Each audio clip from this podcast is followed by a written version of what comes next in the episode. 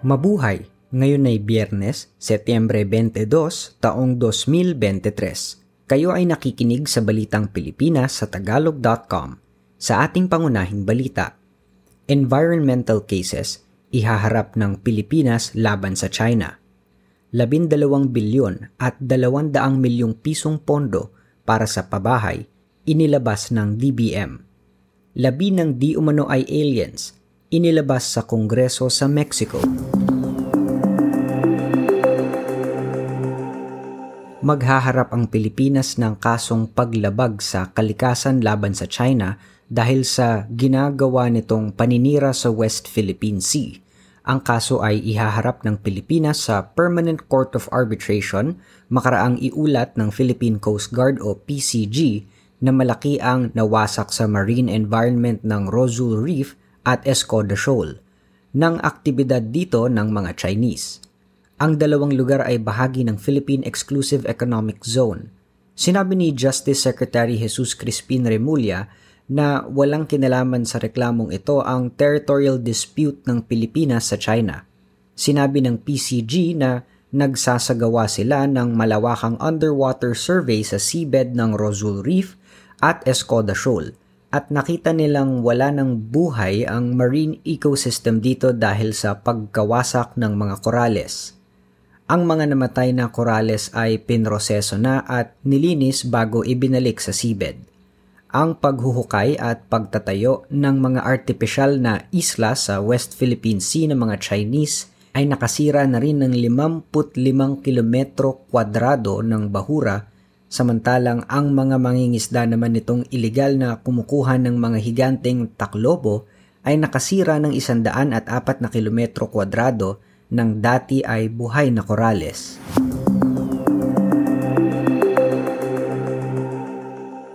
Inilabas na ng Department of Budget and Management o DBM ang 12 bilyon at 200 milyong pisong pondo sa National Housing Authority upang tulungan ang mga biktima ng kalamidad at para malipat din ang mga informal settlers. Ang 12 bilyong piso ay para sa mga biktima ng kalamidad sa buong bansa – Samantala ang natitirang 200 milyong piso ay para sa mga informal settlers sa Kanlurang Visayas. Ayon sa DBM, ang halaga ay kukunin mula sa budget noong isang taon. Ayon kay DBM Secretary Amena Pangandaman, ang pabahay ang isa sa mga prioridad ni Pangulong Ferdinand Marcos Jr. dahil naniniwala itong dapat bigyan ng disenteng pabahay ang mga Pilipino lalo na ang mga apektado ng kalamidad.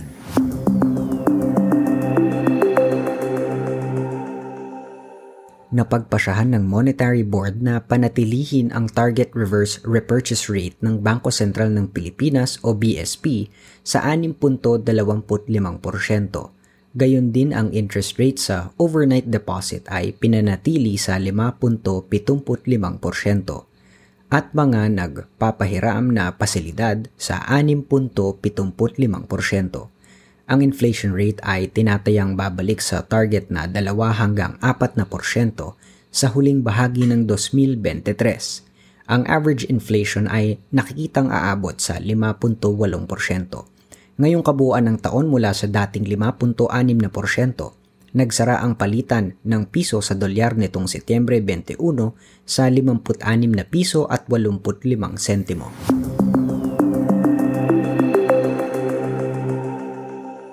Isang babaeng security officer ng Ninoy Aquino International Airport o NAIA ang nahuli sa closed circuit television o CCTV na di umano ay nagsubo at lumanok ng 300 dolyar na bills mula sa isang papaalis na pasaherong Chinese sa airport. Inatasan ni Department of Transportation Secretary Jaime Bautista ang kanyang Undersecretary para sa Legal Affairs na si Attorney Rainier Yabara na pamunuan ang paghaharap ng formal na reklamo laban sa mga may kinalaman sa di umano ay pagnanakaw. Sinabi ni Yabara na nais ni Bautista na ipataw ang pinakamabigat na parusa sa mga may kinalaman dito. Ang insidente ay nangyari noong Setyembre 8 sa NAIA Terminal 1 nang i-report ng checkpoint supervisor na nawawala ang 300 dolyar ng paalis na pasaherong nangangalang Ginoong Kai. Sa CCTV footage, nakitang isang security screener ang kumuha ng pera mula sa bag ni Ginoong Kai habang isinasagawa ang security check. Ang screener habang may hawak sa kaliwang kamay na itinago sa kanyang bewang ay tumalikod at saka natuklasan ni Ginoong Kai na nakabukas ang kanyang wallet at nawala na ang pera. Sa kabila ng pagtatangka ng screener at pagbibigay sa kanya ng tubig ng isang kasamahan, nahirapan pa rin siyang lunukin ang pera. Nakita rin sa kamera na nakikipag-usap ang supervisor sa screener habang halos mabilaukan ito sa pagtatangkang malunok ang mga dolyar. Ang screener at ang kanyang supervisor ay nasuspinde na at pinawalang bisa na ang kanilang access passes habang iniimbestigahan ang pangyayari.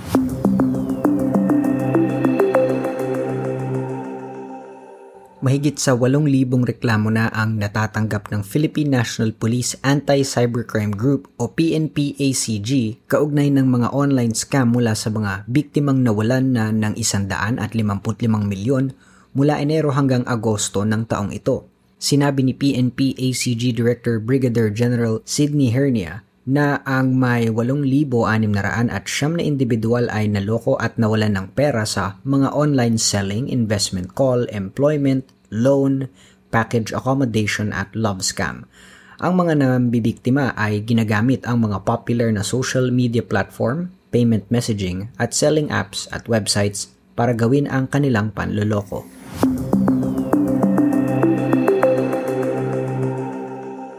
Apat na pong milyong pisong halaga ng ecstasy tablets at liquid cannabis ang nakuha ng mga otoridad sa Central Mail Exchange Center sa Pasay City. Mahigit sa 8,000 piraso ng ecstasy tablets na mukhang candy ang nakuha sa ilang parcels. Isang nakahiwalay na parcel ang mayroon namang liquid cannabis. Iniimbestigahan na ngayon ng mga otoridad kung sino ang may-ari ng parcels at ang tatanggap dapat ng mga ito.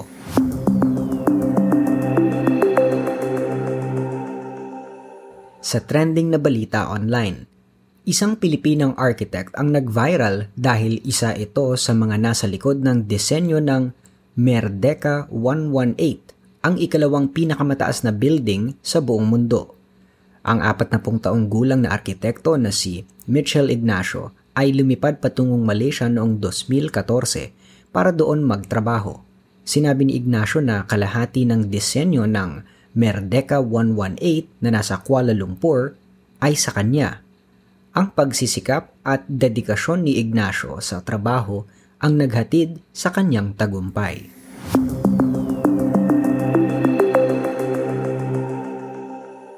Sa balita sa palakasan, isang amateur boxer sa Davao City ang nasa intensive care unit sa isang ospital makaraang makipaghamok sa una nitong laban at natalo.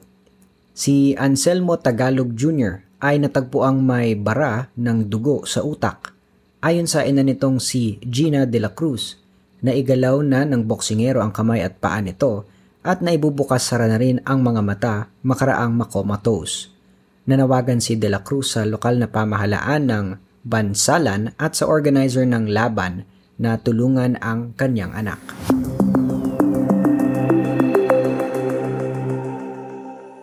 Sa balitang showbiz, tinawanan lang ni Vice Ganda ang balak ng Kapisanan ng Social Media Broadcasters ng Pilipinas Incorporated o KSMBPI. Nakasuhan siya at ang kanyang kasintahang si Ayon Perez ng kasong kriminal. Sinabi ni Vice Ganda na ayaw niyang magkomento tungkol dito, sabay tumawa. Ayon sa KSMBPI, Nilabag ni na Vice at Ayon ang Article 201 of the Revised Penal Code Republic Act No. 10175 o ang Cybercrime Prevention Act of 2012. Ang paghaharap ng kaso ay may kinalaman sa di umano ay bastos na ginawa ng dalawa sa isang segment para sa mga bata ng It's Showtime, kung saan dinilaan ng malisyoso umano ang cake mula sa kanilang daliri ito rin ang naging dahilan ng kautusan ng Movie and Television Review and Classification Board o MTRCB na isuspinde ng labindalawang araw ang programa.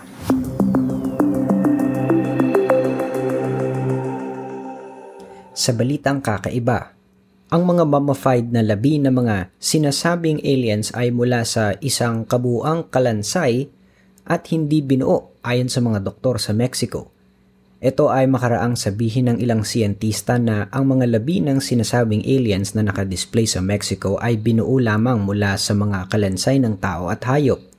Ipinakita ang mga labi ng di umano ay hindi taong nilalang sa isang talakayan tungkol sa Unidentified Flying Objects o UFO sa San Lazaro Legislative Palace sa Mexico City noong Setyembre 12. Nagsagawa ang mga Mexican doctors ng serye ng pag-aaral sa laboratory ng labi ng dalawang di umano ay aliens. Makaraang pagbintangan ito ng mga academics, scientists at archaeologists na peke. Ayon sa nagharap ng mga labi, ang mga ito ay nakuha mula sa Cusco, Peru at tinatayang isang libong taon na. Ang paghaharap na ito sa Mexico ay pinangungunahan ng journalist at UFO researcher na si Jaime Mozan na sumumpa na halos ikatlong bahagi ng DNA ng mga mummies ay hindi matukoy kung ano. Sinabi pa ni Mosan na ang mga labing ito ay hindi nakuha mula sa bumagsak na UFO, kung hindi natagpuan sa diatom o algae mines na naging fossilized. Hindi ito ang kauna-unahang pagkakataon na sinabi ni Mosan na nakadiskubre siya ng mga extraterrestrials – Noong 2015, sinabi niyang nakakita siya ng mummified na labi malapit sa Nazca, Peru, na isang alien pero kalaunan ay napatunayang ito ay labi ng isang bata.